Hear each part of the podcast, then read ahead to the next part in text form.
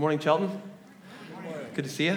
If you have your Bibles, and I hope you do, I invite you to turn with me to Matthew chapter 5, uh, beginning in verse 3. We'll be in 3 to 12 this morning. And I encourage you, if you have uh, the capability, to make sure you have a copy of Scripture in front of you, whether it's on a device uh, or on a hard copy, or even just if you can find the bulletin that you hopefully received on your way in. Uh, you're going to want to see the whole text together in one shot this morning. There's a number of things uh, that will make a lot more sense to be, and it'll be very clear to you to see uh, if you have the whole scripture passage in front of you. So, as you're finding your way to Matthew 5, uh, I want you to do something for me. I want you to imagine someone. They can be someone that you actually know, um, or it can be someone that you make up, a creative person in your mind that you're, you're seeing. But I want you to visualize someone that you would consider fortunate, someone who should be congratulated or maybe even envied because they are so happy. You might know that person.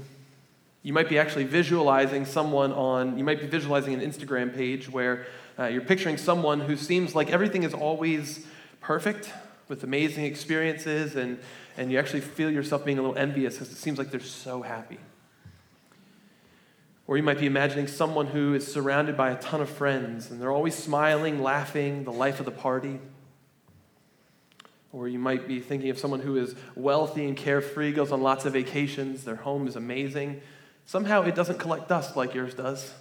Um, their kids are well behaved and always use their manners. They have a great job and they're well respected. And you can just fill in the details of whatever you want to see there. But before we go to our passage this morning, I just want us to clearly understand that we all have a picture. Whatever you visualized, you have a picture in your mind of what it means for someone to be blessed. That's going to be really important as we go into this morning's passage. Last week, we began a new sermon series called God's New Humanity, where we are studying through what has been famously called the Sermon on the Mount in Matthew 5, 6, and 7. And in the Sermon on the Mount, we find that Jesus is teaching his disciples and a large crowd, but he's teaching with more than just his words. He's actually doing something that's a little more subtle, but just as important. He's actually reenacting the life of Moses as if to say, I am the true and better Moses. If you're familiar with the book of Exodus, you know that Moses is the man that was used by God to lead out, to call out, to create a new people, the nation of Israel. The nation of Israel was to be the people through which God would show this is what relationship with me is like. But over years and years of continual failure, Israel failed to live up to their end of the covenant. And despite God's patient, loving rebukes and calls to repentance, just wasn't happening. They weren't representing him to the world well. But in act of grace, God did not give up on humanity. He didn't abandon humanity, but instead he leans in. He actually moves closer. So we've been celebrating for the last month is the birth of Jesus. God becomes man. Emmanuel, God with us. Jesus came and through the first couple chapters of Matthew, if you were here last week, Pastor Bill pointed this out to us. Jesus is actually showing, I am the true and better Moses, who, as Ephesians says, has come to create in himself a new humanity, and that all who would turn to Christ in faith, he begins a work in them, giving them a new heart, renewing them, putting his spirit inside of them, enabling them to live different, empowering this new humanity to actually walk in obedience and to be his representatives on earth. And in this famous sermon, Jesus begins to unpack what this new humanity is like. And the sermon begins the very well known passage in Matthew chapter 5, verse 3. It's commonly called the Beatitudes. You might be familiar with that. The word beatitude comes from the Latin for blessed are, which is a pattern that you will see throughout this entire passage. So I encourage you to follow along with me as we read Matthew chapter 5, beginning in verse 3. Blessed are the poor in spirit, for theirs is the kingdom of heaven. Blessed are those who mourn, for they will be comforted. Blessed are the meek, for they will inherit the earth. Blessed are those who hunger and thirst for righteousness, for they will be filled. Blessed are the merciful, for they will be shown mercy. Blessed are the pure in heart, for they will see God. Blessed are the peacemakers, for they will be called children of God. Blessed are those who are persecuted because of righteousness, for theirs is the kingdom of heaven. Blessed are you when people insult you, persecute you, and falsely say all kinds of evil against you because of me. Rejoice and be glad, because great is your reward in heaven, for in the same way they persecuted the prophets who were before you. May God bless the reading of his word this morning. Before we look at each one of these Beatitudes individually, I want us to kind of step back and think about this idea of blessed. The biblical idea of blessed means uh, to be fortunate, to be the recipient of divine favor, the sort of person that ought to be congratulated. It's often translated happy, which is in the right direction, but it's not simply an emotion of happiness. But instead, it's a pronouncement of what God sees and thinks about that person in that moment. They are blessed. It's a state of being. In, the, in Greek, the language that the New Testament was originally written in, there were two different words that both of them are translated into the English word blessed, but they're two different ideas. The first one is more of a wish or a prayer.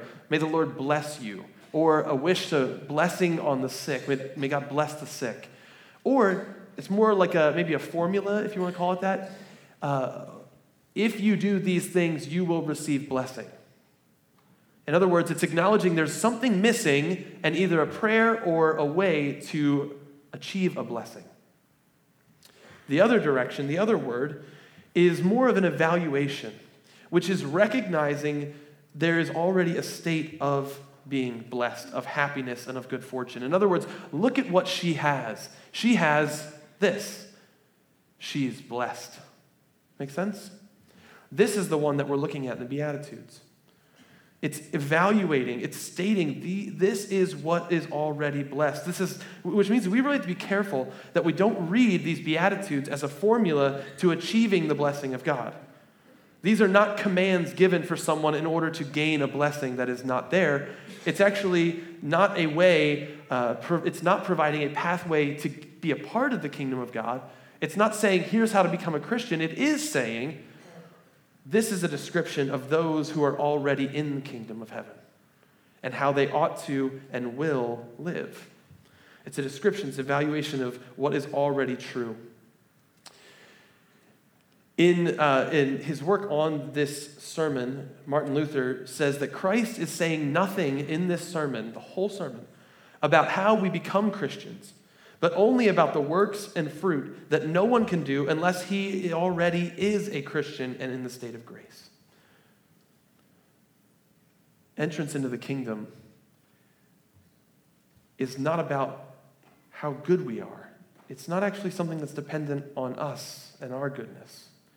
Entrance into the kingdom of heaven is a supernatural work of God in the lives of those who turn to Christ and are united with him in his death and in his resurrection by faith. And we receive the forgiveness of our sins, the adoption of, to be children of God, not because of who we are and what we have done, but it's a gift of love and of grace that we have received. And this sermon talks about what life is like for those who have already received the blessing and salvation of God. So, why does Jesus start this way? Why does he begin the Sermon on the Mount with this discussion on blessing, evaluating what he says is blessed. I think it's important, and he does so on purpose, because if we think about the way that we naturally read the teachings of Christ or the Bible, it's very easy for us to turn it into a list of rules where we think that if we follow these enough, then we will please God. As if what Jesus is most concerned with in our lives is our morality and our obedience. It's not what he's most interested in. I heard a pastor put it this way. He said, Imagine a homeowner invites someone into their home who they believe to be a painter. And they think to themselves, Yeah, I could use a little work. Upstairs bedroom could use a fresh coat. You know, the hallway where the kids walk by with their greasy fingers, like touch that up, maybe a few other places.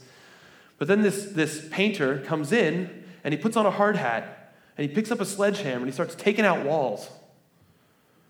Right? The homeowner's all of a sudden like, whoa, whoa. What did we just bring into our home? This is not what I expected. Because if you think that Jesus comes into your life just to fix things up a little bit, just to improve your morality a bit, just to make you a little bit more obedient, then you've missed the whole point as to why Jesus came. Jesus didn't come to do a little bit of touch up work on you and me, He came to build something totally brand new.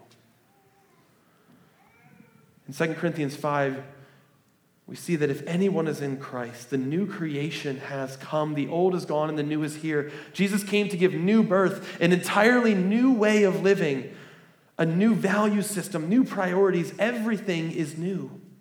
And he calls it the kingdom of heaven.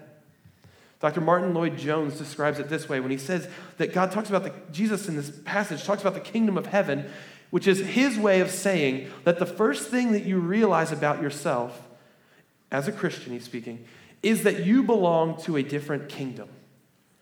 You're not only different in essence, you are living in two absolutely different worlds. And Jesus opens the Sermon on the Mount in such a way to highlight that, to say this is totally new. It's totally foreign to the way that we think. It's the kingdom of heaven. And this is such an incredibly loaded passage um, that many churches will actually do an entire series on the Beatitudes.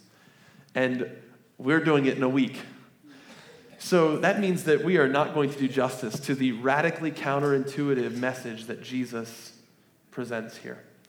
But I really encourage you to read it again. Spend some time thinking about it, study it. There's way more in here than we're going to talk about this morning. But just to kind of help us as we walk through each of the Beatitudes step by step, I'm going to put a little bit of a summary up on the screen. Uh, if they're helpful for you, great. If not, uh, ignore them. If they are helpful, you can take a picture of them, write them down, or revisit the, the website uh, to actually access the PowerPoint as well later. But let's walk our way through these. Beginning in verse 3 Blessed are the poor in spirit, for theirs is the kingdom of heaven. To be poor in spirit has nothing to do with dollars and cents, but has everything to do with our acknowledgement, our humility, our humble acknowledgement of our spiritual poverty and need before God. It recognizes that we have absolutely nothing in and of ourselves to bring to God that is of worth.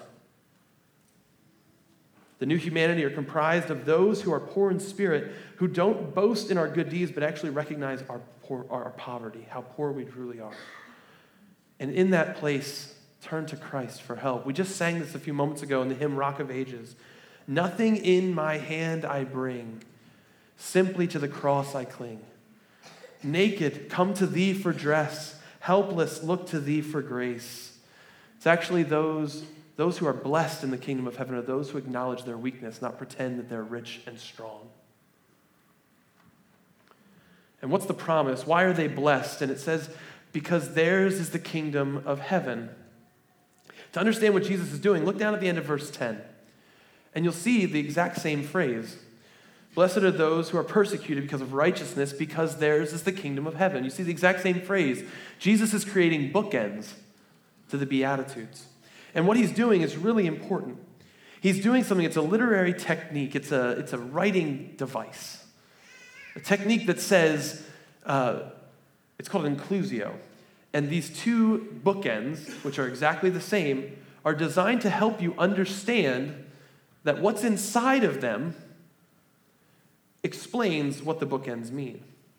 In other words, what does it mean? What is this whole kingdom of heaven thing? Uh, who belongs to the kingdom of heaven? What is life in the kingdom of heaven like? Well, it's everything described within those two matching bookends. He says this is what this is his package deal. In other words, this is, this is, these are a set of descriptions of one group who are all of these things all at the same time. It's not just for select or special Christians, but for all who belong to the kingdom of heaven. Jesus is saying this is what a Christian is and what a Christian ought to be, and he includes everything in this package. And he continues in verse 4 to say, Blessed are those who mourn, for they will be comforted. And those who mourn is not, again, so much about the physical uh, mourning because you're walking through disease, uh, you're battling some sort of sickness, or you've lost a loved one, but it has more to do with the sorrow of repentance. You can hear Psalm 119, 136, where the psalmist says, Streams of tears flow from my eyes. Why? Because your law is not obeyed. Those who mourn are those who lament the sin in this world, but not, uh, they, they watch the news and their hearts are broken. They see sin and its destructive nature in this world, and it grieves us. We weep for the things that God weeps for. But it's not just the sin that's out there. Those who mourn are the ones who see the sin in their own lives and it grieves them. We're unsettled by it, it moves us. We're hurt by our own sin. Those who mourn will be comforted. I want you to notice the tenses, how they change. Verse 3, but the book ends, starts off by saying, Theirs is the kingdom of heaven. Present tense. They have it now. They belong now. But then, verse 4, and everything in between those bookends, you'll see, is what tense? It's future. Will be. Divine passive. God is going to do these things for them. They will be these things. Which makes me ask well, are these blessings that God is talking about, are they now or are they later? And I hope at this point you can answer yes, both. That's right. If you've been with us in our Advent series, you would know that there are aspects of our salvation, aspects of the kingdom of God that are already present right now. And we experience them in a very real way in part. It's a deposit. And there's an aspect of the kingdom of heaven that is not yet, and it's still off in the future, and we await the fullness of the kingdom of heaven as it will be when Jesus returns one day.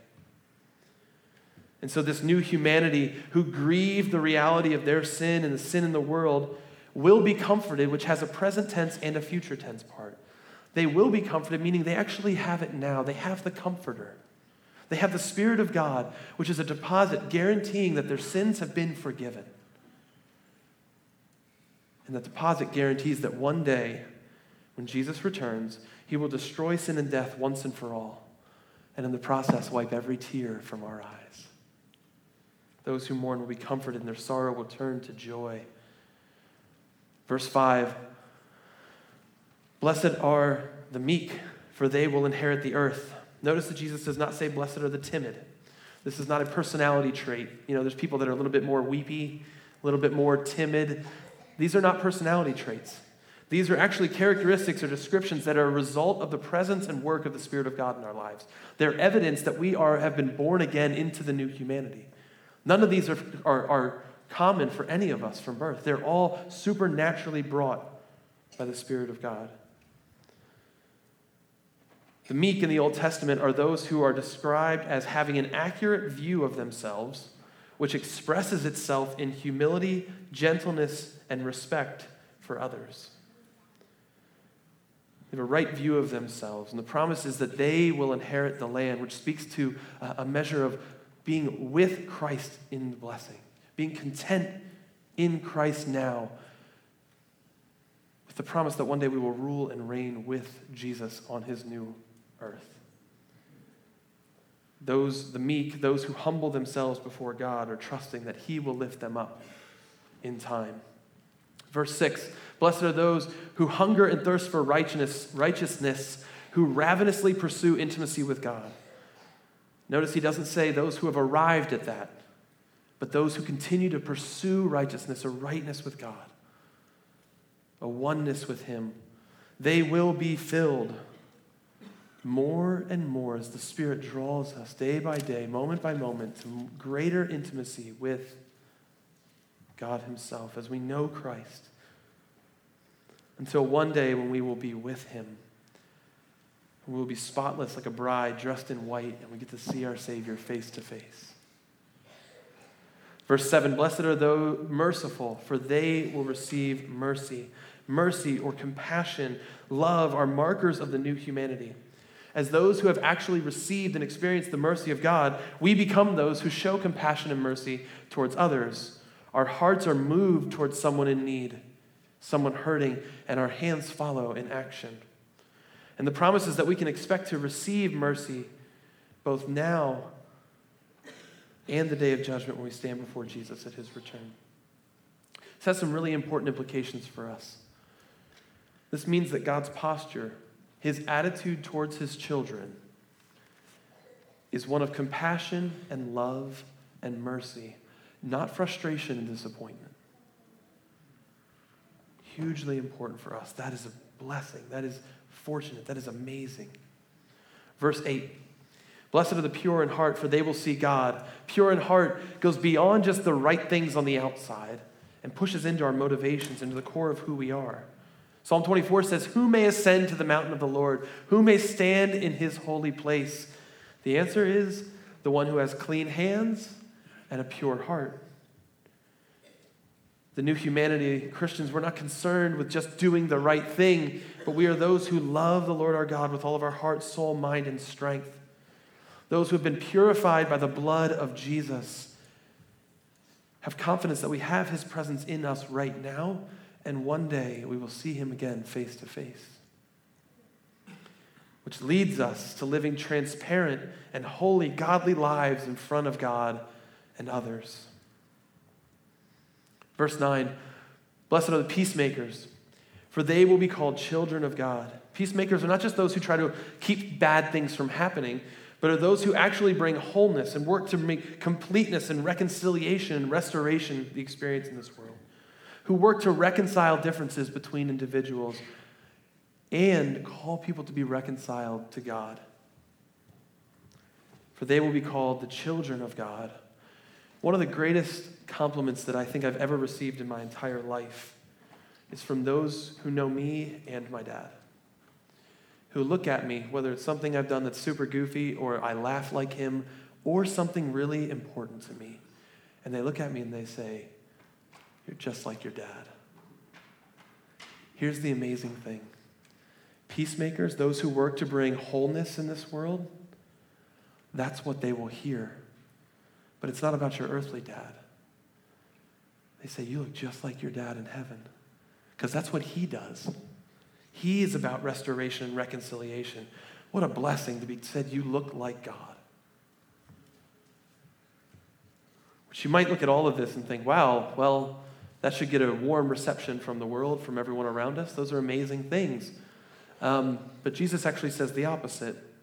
He actually tells us we ought to expect difficulty. Blessed are those persecuted, blessed are those who are persecuted, excuse me, because of righteousness for theirs is the kingdom of heaven. And verses 11 and 12 go on to explain it a little bit more to say that we are to rejoice and be glad when we are mistreated for the name of Jesus because we belong to this new humanity.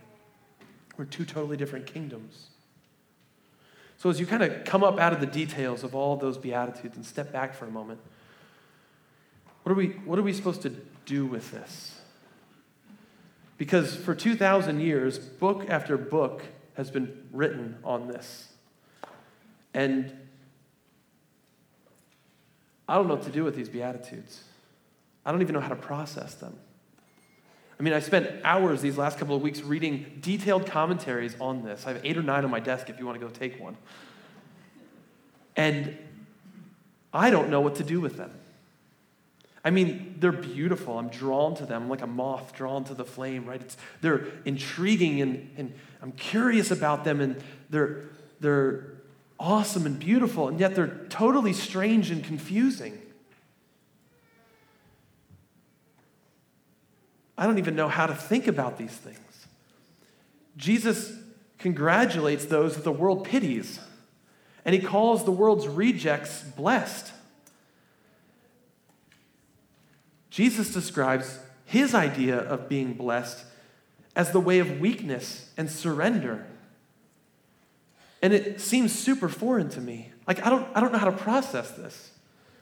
He doesn't talk about blessing in the same way that we do. Think back to the person you had in your mind earlier, how you defined blessed.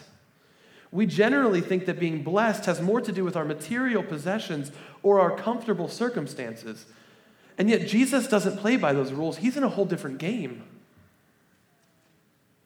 When Jesus talks about being blessed, he speaks in terms of spiritual realities that are connected to the gospel. They are things that cannot be taken from you. He doesn't anchor our blessedness to something as flimsy as our circumstances that can fluctuate with every minute. Jesus' idea of blessing goes against everything I've ever known in my entire life. Because the way I was even born, I mean, think about, think about kids. You don't, uh, kids don't naturally think about, you know, see a toy in their friend's hand. They don't think, well, blessed are the meek. I should uh, humble myself and make peace and let them enjoy the toy. No, they steal the toy and smack the other kid with the toy They don't make peace, right? It's not natural for us. Everything in this world goes against what Jesus just said is blessed.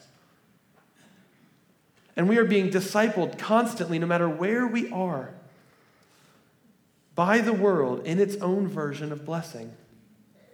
To show you what I mean, author and pastor Ray Ortlund wrote this brilliant short article. It's called The Unbeatitudes. You can Google it, it's, you'll find it right away. Unbeatitudes, in which he presents the world's version of the Beatitudes. And I think as I read it and you see it, it'll be actually easier to believe that. He says this He says, Congratulations to the entitled, for they grab what they want. Congratulations to the carefree, for they shall be comfortable. Congratulations to the pushy, for they shall win. Congratulations to the greedy, for they shall climb the food chain. Congratulations to the vengeful, for they shall be feared. Congratulations to those who don't get caught, for they shall look good.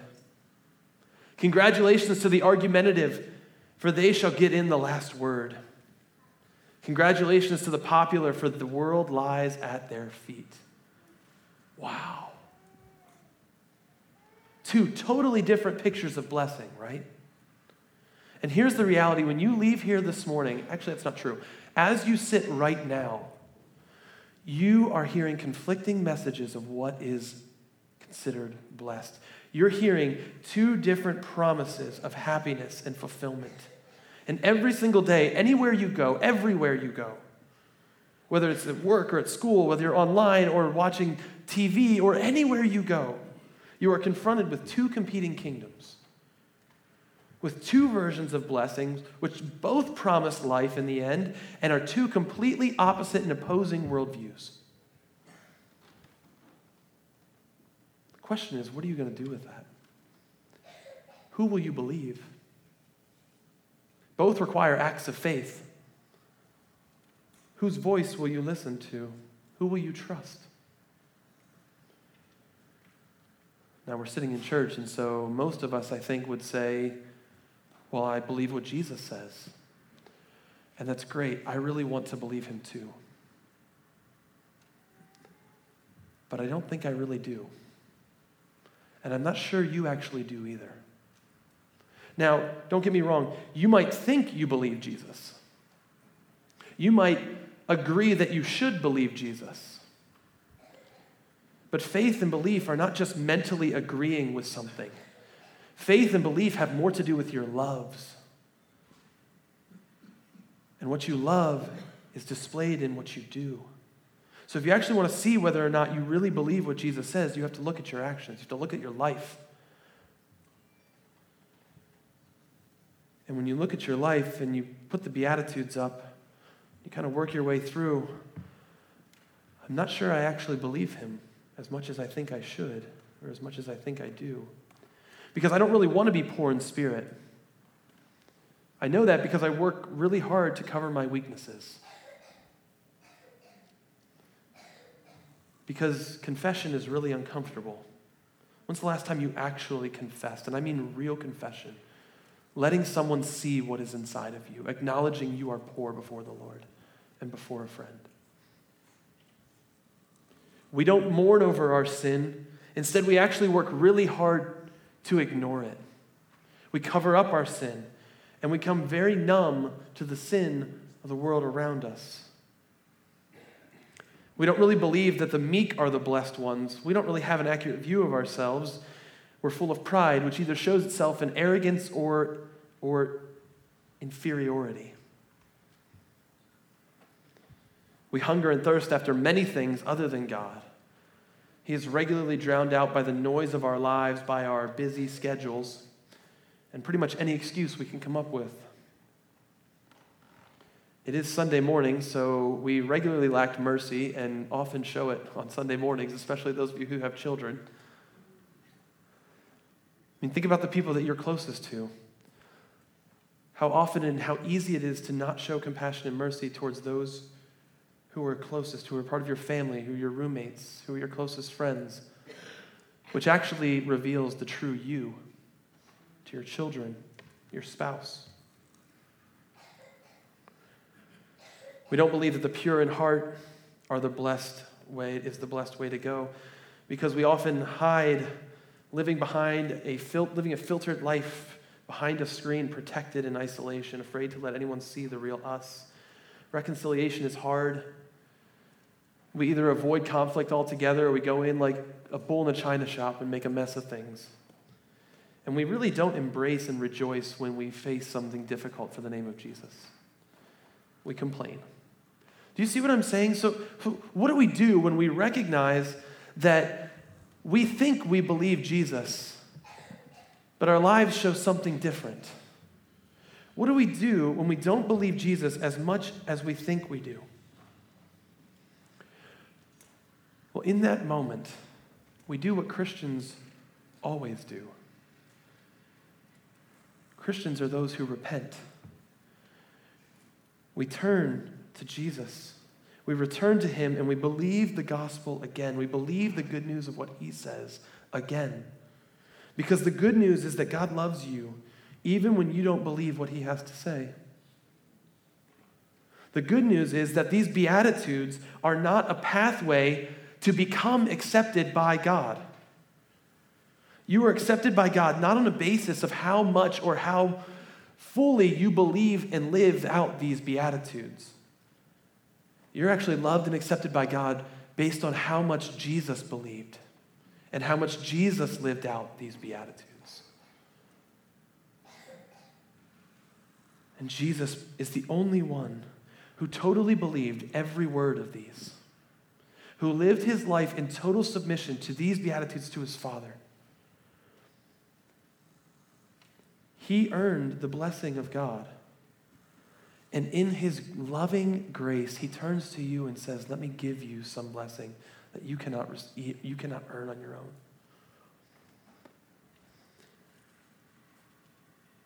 And so when you are tempted today to live in line with the unbeatitudes, when you find yourself doubting that Jesus' path of blessing is really better, it's another moment to turn back to Jesus and to say, Lord, I believe, help my unbelief.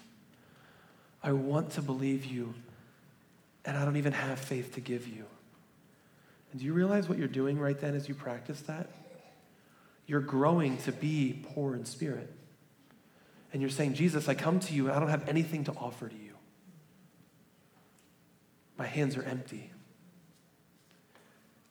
And what Jesus is doing in that moment is he is making these Beatitudes true of you. He's making it true of you.